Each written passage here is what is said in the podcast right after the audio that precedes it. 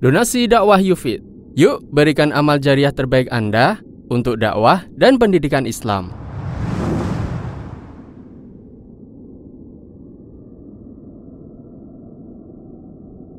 Bismillahirrahmanirrahim. Assalamualaikum warahmatullahi wabarakatuh.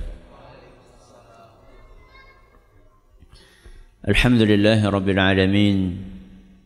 والعاقبة للمتقين ولا عدوان إلا على الظالمين صلى الله على سيدنا ونبينا محمد وعلى آله وصحبه أجمعين أما بعد Kita panjatkan puja dan syukur kehadirat Allah Tabaraka wa Ta'ala Pada kesempatan malam yang berbahagia hari ini Hari Jumat tanggal 7 Rajab 1439 Hijriah Atau yang bertepatan dengan tanggal 23 Maret 2018 kita masih kembali diberi kekuatan, kesehatan, hidayah serta taufik dari Allah Jalla wa Ala. Sehingga kita bisa kembali menghadiri pengajian rutin malam Sabtu di Masjid Jenderal Besar Sudirman di kota Purwokerto ini. Kita berharap semoga Allah Subhanahu wa taala berkenan untuk melimpahkan kepada kita semuanya ilmu yang bermanfaat sehingga bisa kita amalkan sebagai bekal untuk menghadap kepada Allah Jalla wa Ala. Amin. Salawat dan salam semoga senantiasa tercurahkan kepada junjungan kita Nabi besar Muhammad sallallahu alaihi wasallam kepada keluarganya, sahabatnya dan umatnya yang setia mengikuti tuntunannya hingga di akhir nanti. Para hadirin dan hadirat sekalian yang kami hormati dan juga segenap pendengar dari Insani 88.8 FM di Banyumas, Purbalingga, Cilacap, Wonosobo, Kebumen dan sekitarnya serta para pemirsa Yufi TV dan Surau TV yang semoga senantiasa dirahmati oleh Allah Azza wa Jalla. Alhamdulillah pada malam yang berbahagia kali ini kita masih kembali melanjutkan pembahasan tentang hadis yang ke-19 yang dibawakan oleh Imam Ibn Hajar Al-Asqalani dalam kitab beliau Bulughul Maram Kitabul Jami' yaitu hadis yang berbunyi wa 'anil Mughirah bin Syu'bah radhiyallahu anhu dari seorang sahabat Rasul sallallahu alaihi wasallam yang bernama Al-Mughirah bin Syu'bah Semoga Allah meridhai beliau. An Rasulullah sallallahu alaihi wasallam qal dari nabi kita Muhammad sallallahu alaihi wasallam beliau bersabda Inna Allah harrama alaikum uquqal ummahat wa wa'dal banat wa man'an wahat Sesungguhnya Allah mengharamkan tiga perbuatan. Yang pertama durhaka kepada ibu. Yang kedua mengubur hidup-hidup anak perempuan. Dan yang ketiga malas berbagi suka meminta. Wa kariha lakum qila wa qala wa kathratas suali wa idha'atal mal dan Allah Subhanahu wa taala membenci tiga perbuatan. Yang pertama adalah ngobrol yang tidak ada manfaatnya atau menukil berita yang tidak jelas sumbernya. Yang kedua yang akan kita bahas malam inilah kasratas su'al. Apa yang dimaksud nanti kita akan terangkan. Kemudian yang ketiga idha'atal mal menyia-nyiakan harta muttafaqun alaih. Hadis diriwayatkan Imam Bukhari dan Muslim. Hari ini malam hari ini kita akan membahas hal yang kedua yang dibenci oleh Allah Subhanahu wa taala. Rasulullah SAW sebutkan yang kedua adalah kathratus su'al. Kathratu dalam bahasa Arab artinya banyak. Artinya apa? Banyak. Su'al itu bisa diterjemahkan meminta dan bisa diterjemahkan bertanya. Bisa diterjemahkan apa? Meminta, terus bertanya. Berarti perbuatan yang dibenci oleh Allah adalah banyak meminta atau banyak bertanya. Malam hari ini kita akan bahas yang pertama dulu. Banyak meminta.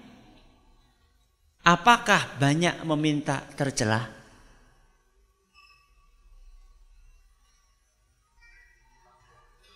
Kurang jelas pertanyaannya? Apakah banyak meminta tercela?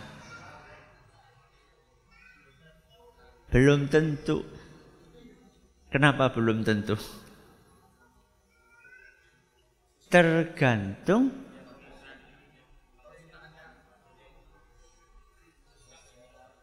Tergantung mintanya sama siapa. Betul atau tidak? Betul.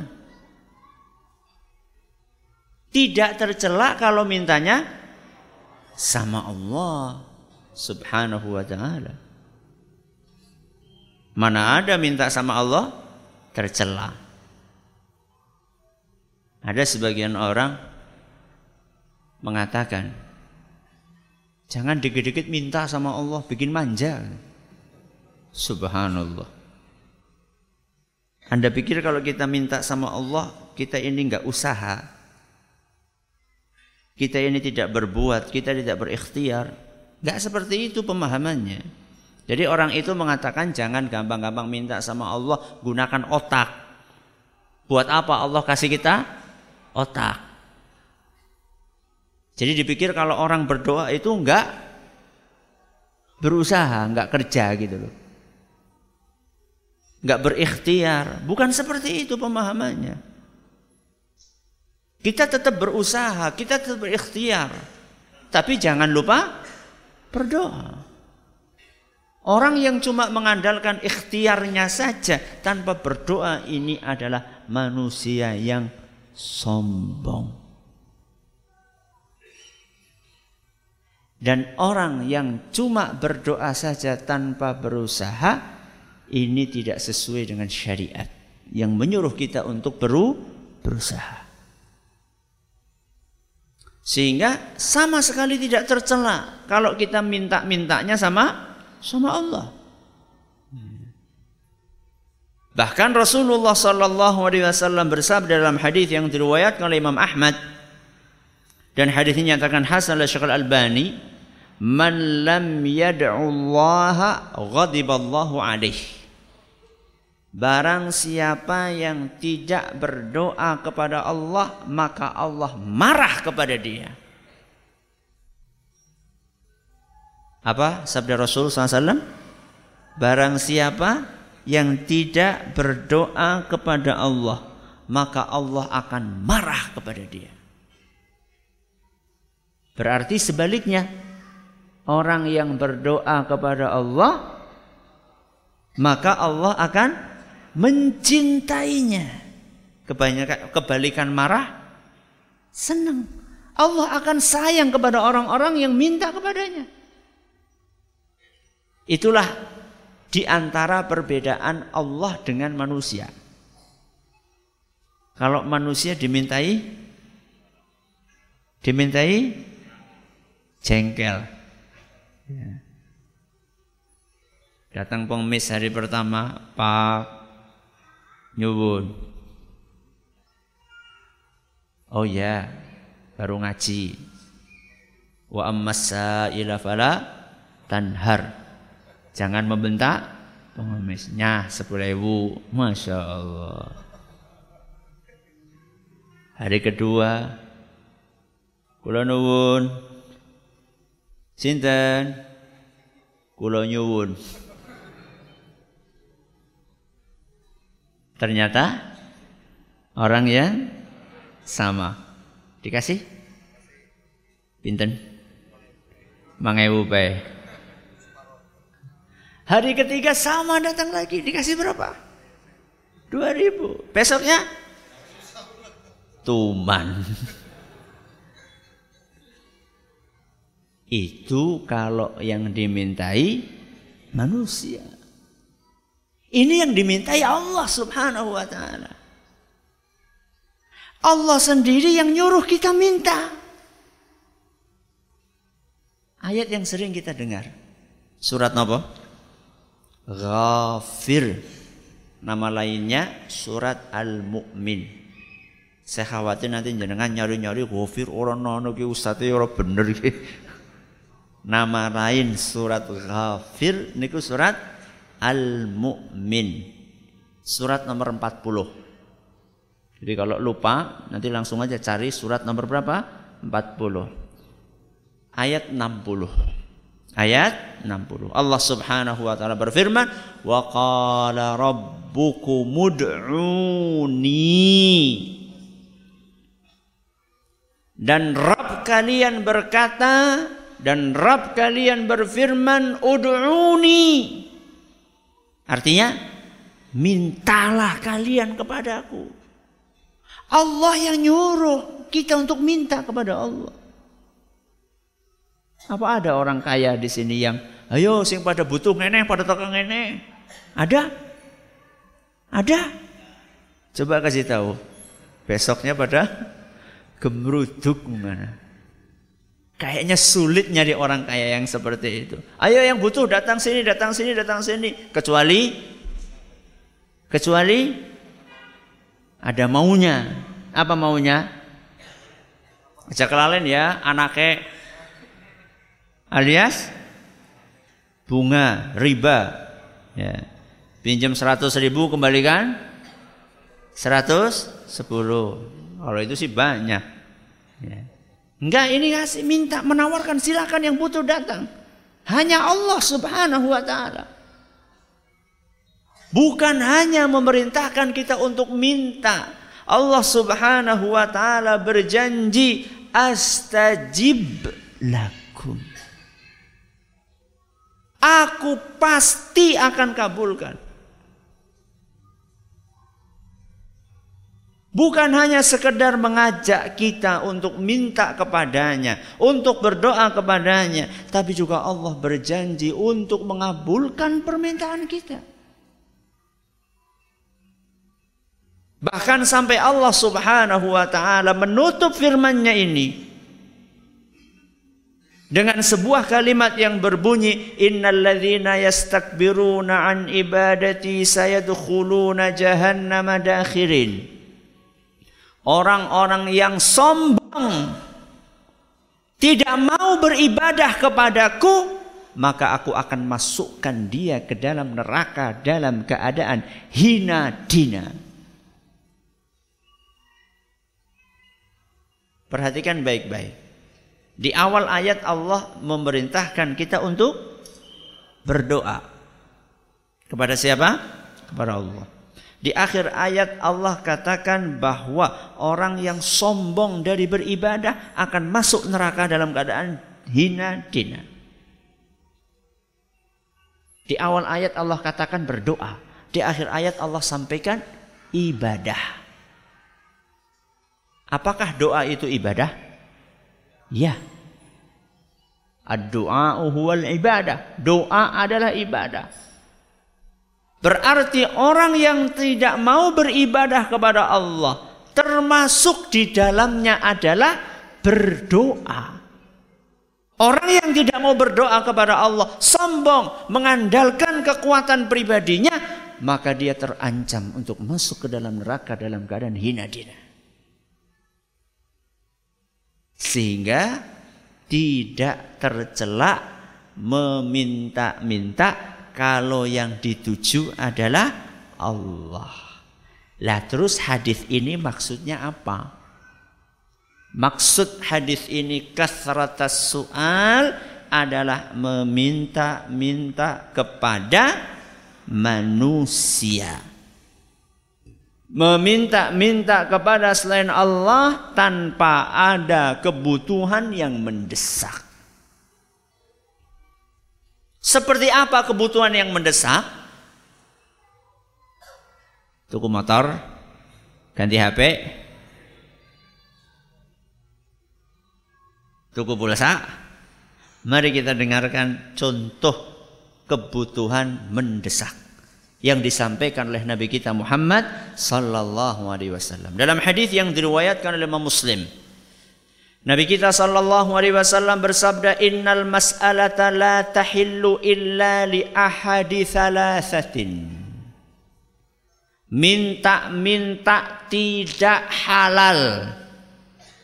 Berarti tidak halal berarti haram. Minta-minta tidak halal kecuali untuk tiga jenis manusia. Mari kita dengarkan baik-baik apakah kita termasuk dari tiga jenis itu atau tidak. Yang pertama, rajulin tahammala hamalatan fahallat lahul mas'alatu hatta yusibaha thumma yumsik. Yang pertama, orang yang menanggung hutang orang lain. Apa? Menanggung hutang orang lain maka halal baginya untuk minta-minta sampai terlunasi hutang orang lain tersebut. Setelah itu tidak halal minta-minta lagi. Ustaz nanggung hutang orang lain sih kayak ngapa? Hutangnya dewek be. Burung lunas nanggung hutang orang lain. Diceritakan oleh sebagian ulama contohnya di dalam Islam kasus perselisihan misalnya antara satu kabilah dengan kabilah yang lain terlibat perselisihan sampai ada di antara anggota kabilah itu yang terbunuh. Dan biasanya nyawa dibalas nyawa. Dicari pembunuhnya siapa. Kalau seandainya tidak ketemu, maka menuntut ganti rugi yang diistilahkan dengan diat. Apa? Diat. Pernah dengar kasus TKI atau TKW saya lupa. Yang orang Indonesia ngumpulin duit banyak untuk tebusan. Ya.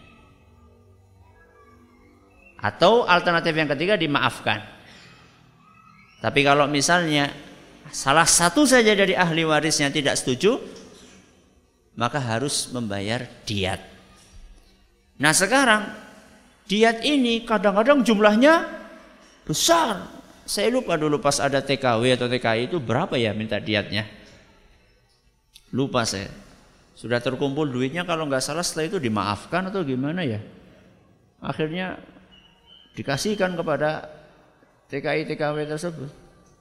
Habis itu terus katanya jadi kayak toko emas berjalan apa gimana? Maksudnya apa? Itu gue tuku emas kober. itu salah satu kasus. Tapi ada juga orang yang memang betul-betul untuk menebus nyawanya. Nah dalam kondisi seperti itu boleh orang yang bertanggung jawab itu untuk minta, minta-minta demi untuk menebus tanggungan orang lain ini. Kalau sudah tertebus selesai, tidak boleh minta-minta lagi. Ini kondisi yang keberapa? Pertama. Kondisi yang kedua.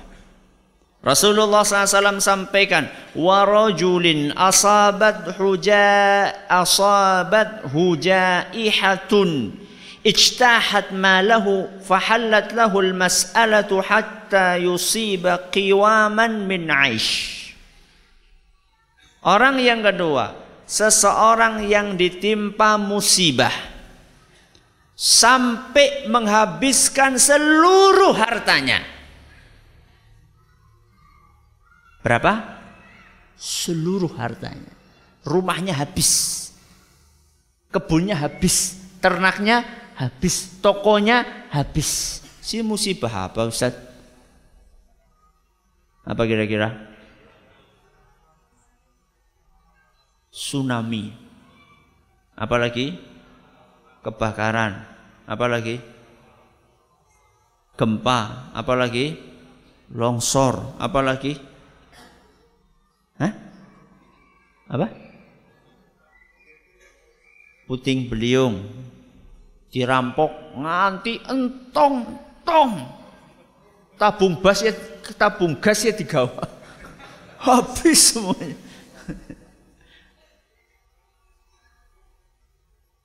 Orang yang seperti ini boleh minta-minta sampai kapan?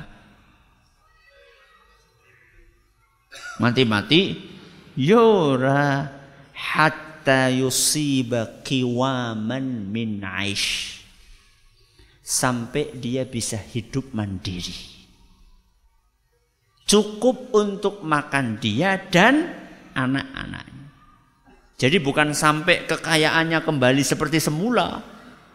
Ya. Dulu sebelum ada kebakaran duitnya 1 M. Pokoknya orang mandek, boleh ngemis nganti ngumpul maning 1 M. Enggak. Sampai dia bisa mandiri. Sampai kebutuhan-kebutuhan primernya kebutuhan primer, bukan sekunder. Sekunder contohnya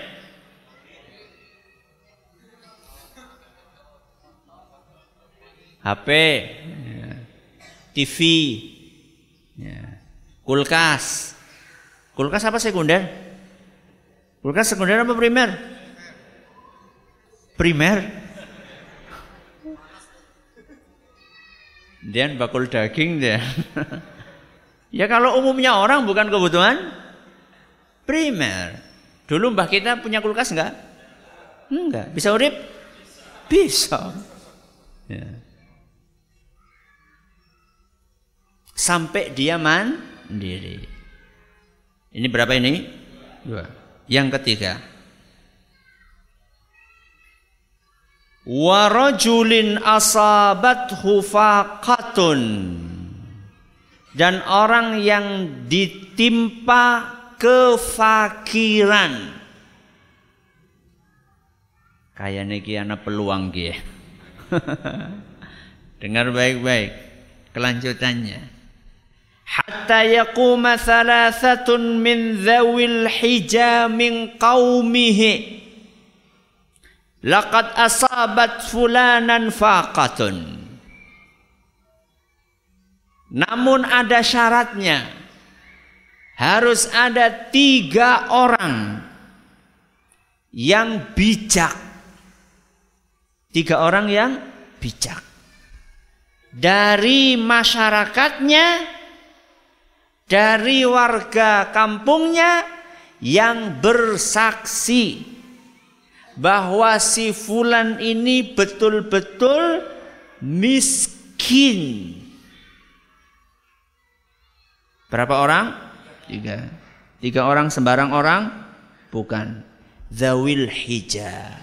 Orang yang bijak.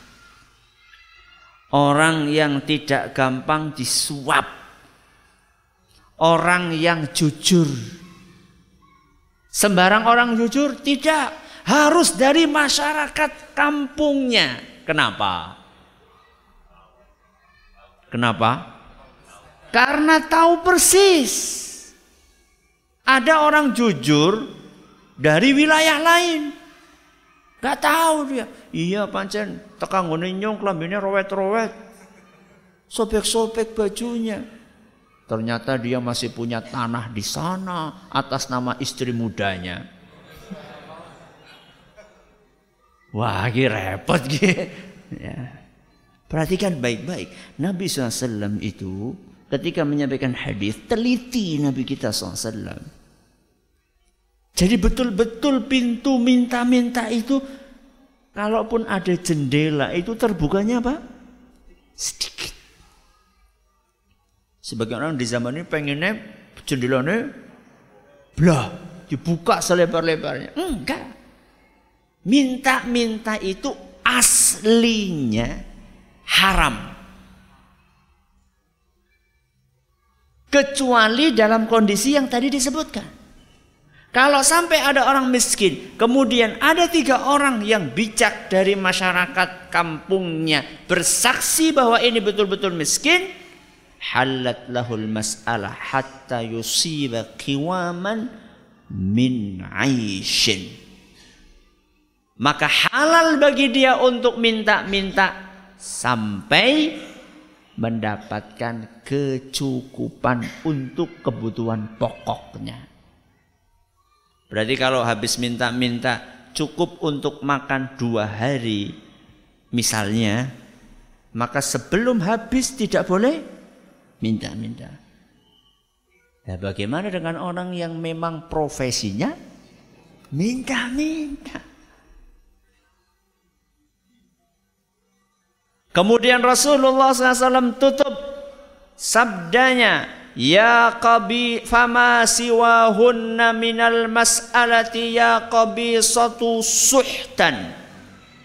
Wahai qabisah. Qabisah itu yang meriwayatkan hadis ini.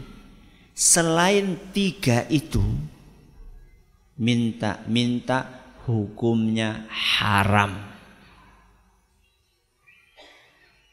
Yakuluha sahibuha suhtan.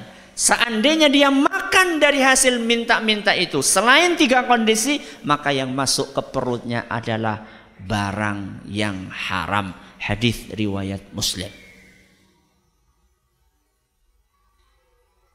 Dan hadis ini jamaah yang kami hormati mengajarkan kepada kita agar kita punya harga diri agar kita memiliki kehormatan dan kemuliaan. Jangan mudah-mudah untuk minta-minta dan menjadi beban orang lain. Apalagi kita sudah mampu untuk mencari duit sendiri. Saya tidak katakan anak-anak SD, anak-anak TK, Ya. Ketika minta sangu kepada siapa? Bapaknya, ibunya. Eh, jangan minta-minta. Kamu bukan salah satu dari tiga. Gue teramane sing medit gue. Bapaknya yang beli itu, dia belum bisa bekerja dan dia masih berada di bawah tanggungan kita atau istri misalnya. Pak, nafkahnya mana? Eh, kamu kena musibah apa? Itu kewajiban. Itu kewajiban. Kita sedang membahas orang-orang yang mampu untuk bekerja.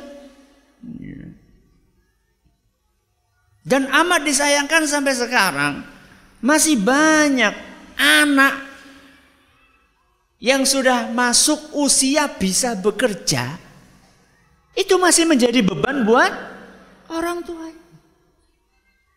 Bahkan yang lebih parah dari itu, anak sudah beristri dan sudah punya anak.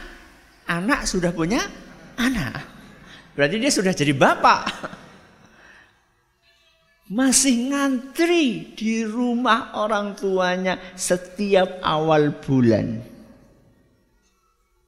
Ngenteni pensiunan. Anda bayangkan bagaimana anak ini menjadi beban buat orang tuanya. Sekarang itu saatnya Anda yang ngasih kepada orang tua. Orang tua itu semakin tua semakin lemah sedangkan Anda semakin kuat.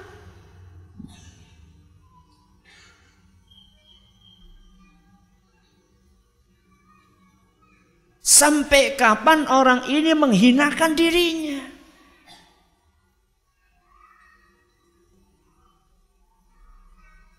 Kapan itu saya baca berita ngenes seorang anak tega membunuh ibunya sendiri dengan pacul. Di tempat yang lain membunuh ibunya pakai cobek, dipukul di kepalanya. Kenapa? Minta duit nggak dikasih sama ibu.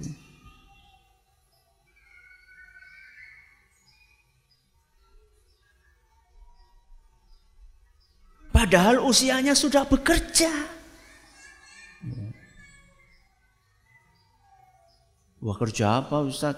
Sulit nyari pekerjaan sekarang. Bapak kami Allah yarham Ustaz Zaini Muhayyad rahimahullahu taala itu sering dahulu ketika saya masih SD ingat sekali ngasih semangat kepada santri-santrinya. Santri-santriku. Kalau kalian tamat pesantren bingung kerja apa nyemplung kali serayu. Udah bunuh diri. apa? Golet pasir.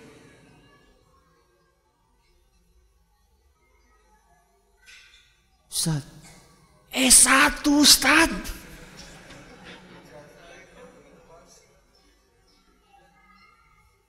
Ijazah Ustaz S1 nyemplung serayu. Lebih mulia mana? Nyari pasir atau tidur di rumah? Nunggu belas kasihan orang tua. Lebih mulia mana? Nyari pasir Rasulullah SAW sampai bersabda, La an yahtatiba ahadukum huzmatan min hatab. Kalian mencari kayu bakar. Kemudian Anda jual di pasar. Kemudian dapat beberapa keping uang Kayu bakar sekarang harganya berapa? Oh sudah nggak ada yang pakai kayu bakar? Seikat berapa ya? Berapa? 5 ribu. Kira-kira turun dari hutan itu bawa berapa ikat? Empat, Masya Allah. Berarti dapat berapa? 20 ribu. Orang yang seperti ini lebih mulia, lebih terhormat daripada orang yang kerjaannya pak jaluk duite. Alias minta-minta.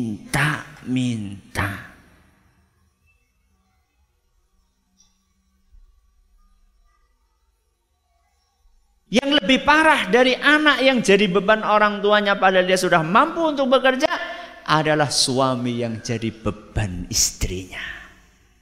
Ini lebih parah. Bu, jatah belanjanya di lo. Deneng bapaknya jaluk duit meng ibune si kepriwe. Saya tidak membahas seorang yang sakit ya.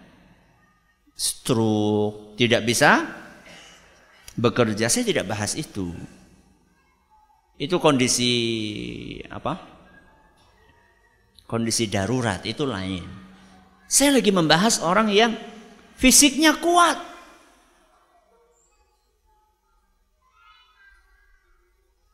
Akan tetapi dia malas untuk bekerja karena tahu istrinya bekerja. Sehingga kerjaannya setiap hari ternak teri.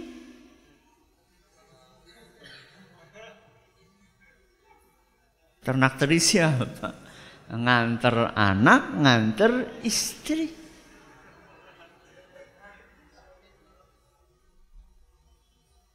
Kapan? Pagi, sore. Bar gue dolanan darah. La ilaha illallah.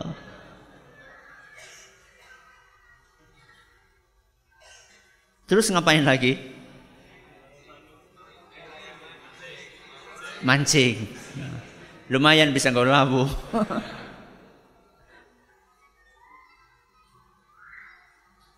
Di mana kehormatan Anda sebagai suami? Suami itu kenapa sih jadi keluar, kepala keluarga? Ada sebabnya suami itu jadi kepala keluarga. Bukan tanpa sebab. Mari kita simak sebabnya apa dalam surat An-Nisa ayat 34. Surat An-Nisa ayat 34. Ar-rijalu qawwamuna 'alan nisa. Ayat ini sering kita baca dan kita dengar. Apa artinya? Laki-laki adalah pemimpin bagi kaum wanita. Suami adalah kepala keluarga untuk istrinya. Kenapa? Bima faddalallahu ba'dahum ala ba'd karena laki-laki punya kelebihan. Kelebihan fisik, kelebihan akal, ya, kelebihan kekuatan.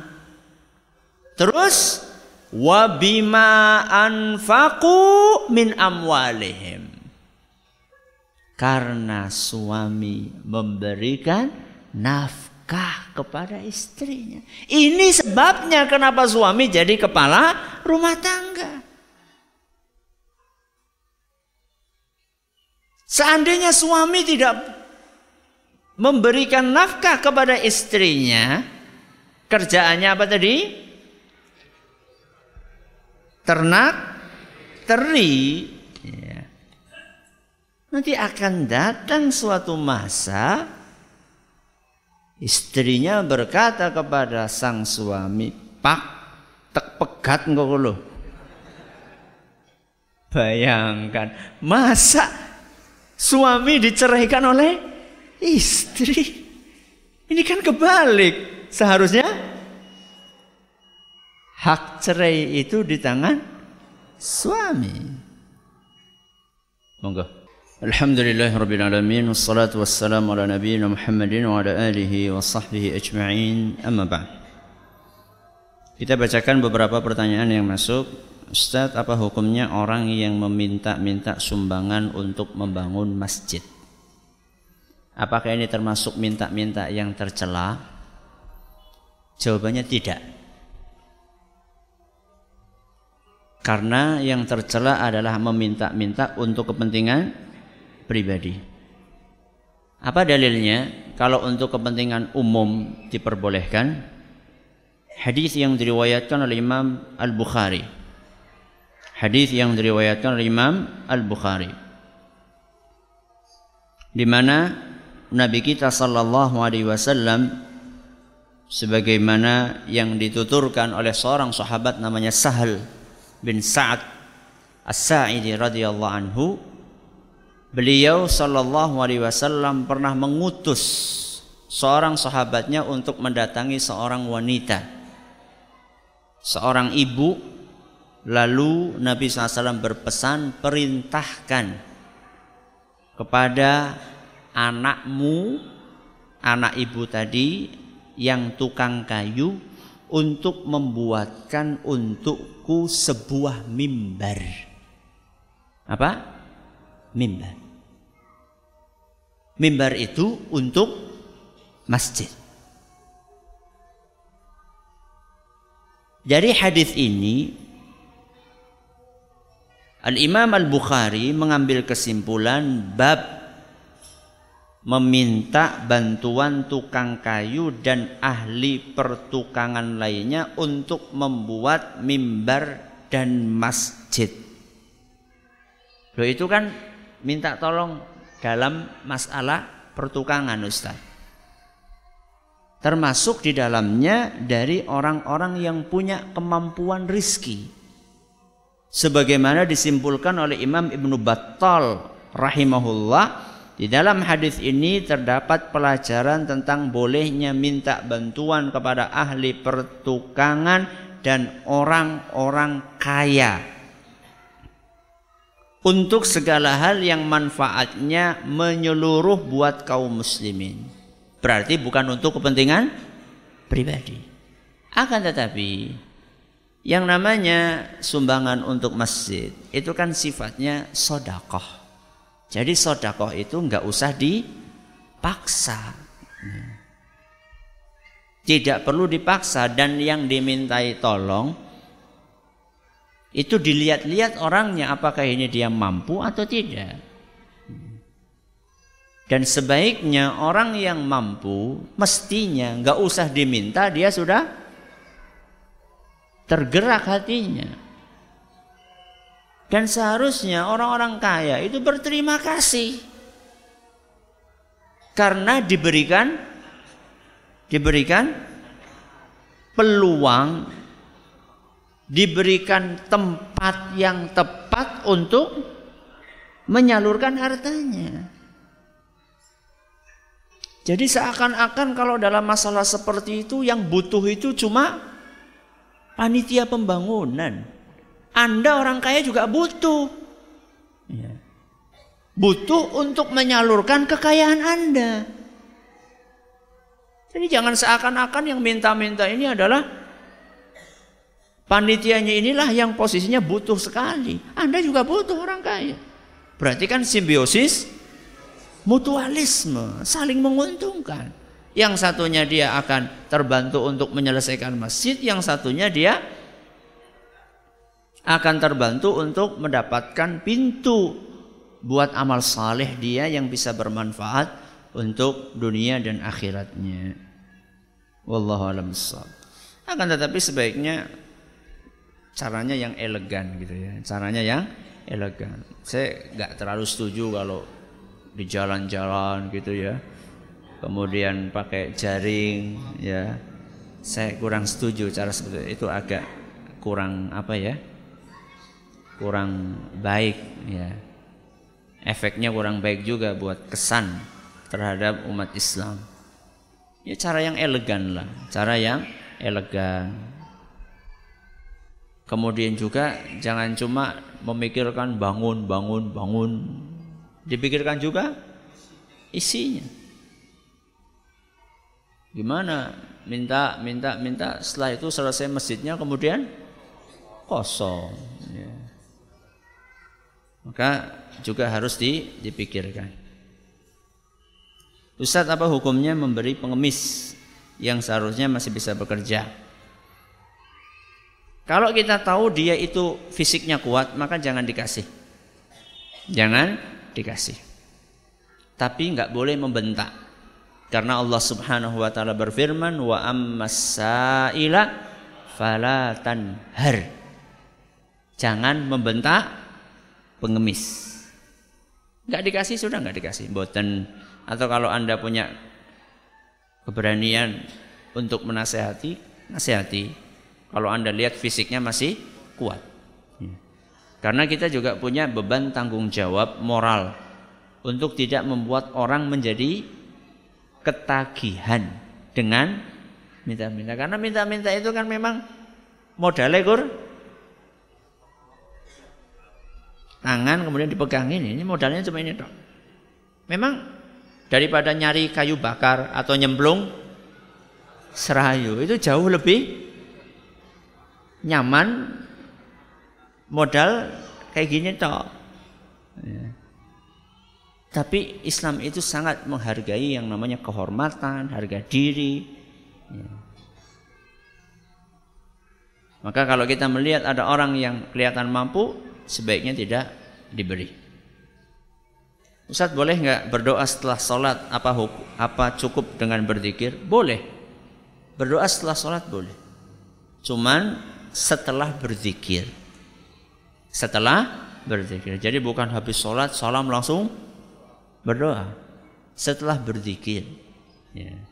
zikir istighfar, kemudian tasbih, takbir, tahmid. Setelah itu anda mau berdoa tidak masalah, boleh insya Allah. Ustadz, saya mau bertanya, saat ini banyak medsos yang memberitakan pelakor perebut suami orang, laki-laki orang ayat apa atau hadis apa yang menjelaskan soal ini dan apa dosa dan hukumannya di akhirat nanti. Perebut apa? Laki-laki orang. Ini definisi eh, ini adalah uh, istilah baru. Istilah baru. Istilah baru itu harus didudukkan. Apa maksudnya? Kalau misalnya maksudnya adalah kemudian laki-laki tersebut menjadi berpoligami dan dengan cara yang syar'i. Ini nggak bisa dikatakan pelakor. Ya. Pelakor ini kan identik negatif apa positif? Negatif. Misalnya ada seorang laki-laki soleh, mampu, ilmunya mampu, hartanya mampu, mentalnya juga mampu. Ada orang mampu harta, mampu ilmu, tapi nggak mampu mental, keberaniannya nggak mampu. Sehingga kucing-kucingan sama istrinya. Berarti kan belum berani sebenarnya, mentalnya itu belum ada gitu loh. Nah kalau dia mampu mentalnya, mampu ilmu, mampu hartanya, kok istrinya cuma satu, kan eman-eman. Eman-eman potensinya. Ya. Potensi yang ada di dalam dirinya. Ini orang soleh. Anaknya misalnya cuma satu, cuma dua. Kan sayang. Ya. Kalau misalnya dia bisa menghasilkan dengan izin Allah anak yang banyak, yang soleh-soleh juga, kenapa tidak? Itu kalau yang dimaksud adalah berpoligami dengan cara yang syar'i, syar'i. Ya, bukan dengan cara yang tidak syar'i. Tapi kalau yang dimaksud adalah kemudian merebut laki-laki orang, yakni maksudnya adalah suami ini kemudian menceraikan istrinya, kemudian jadi istri, kemudian jadi suami wanita tersebut, maka itu tidak boleh. Apalagi dengan cara-cara yang haram, dengan berselingkuh. Hadisnya apa? Ayatnya apa? Jelas. Ayatnya wala taqrabu wala taqrabu zina, jangan dekati zina. Dan itu yang identik sekarang dilakukan. Digoda ya, SMS masuk ya. Memang betul di situ tulisannya no sek no sara. Ya. Tapi ternyata ujung-ujungnya adalah apalagi ya. Saya lagi kesepian, telepon Hati-hati. Ya. Zina itu bisa diawali dari HP. Karena zina itu tidak melulu ucuk-ucuk langsung zina kemaluan. Diawali dari zina mata, zina mulut, zina tangan. Hati-hati. Jadi kalau ada SMS nyasar seperti itu nggak usah direken. Wow, aku kok terpilih ya? terpilih. Itu Anda itu lagi dipasangi jerat setan. Hapus, nggak usah disimpan, nggak usah dibikin arsip. Ya, hapus sudah. Kalau perlu di black, blacklist. Apa istilahnya itu kalau HP? Diblokir. Ya. Hati-hati. Mudah-mudahan Allah memberkahi majelis kita. Terima kasih atas perhatiannya menurut segala kurangnya. Kita tutup dengan membaca Subhanakallahumma wa bihamdika asyhadu an la ilaha illa anta astaghfiruka wa atubu ilaik. Assalamualaikum warahmatullahi wabarakatuh. Donasi dakwah Yufid. Yuk berikan amal jariah terbaik Anda untuk dakwah dan pendidikan Islam.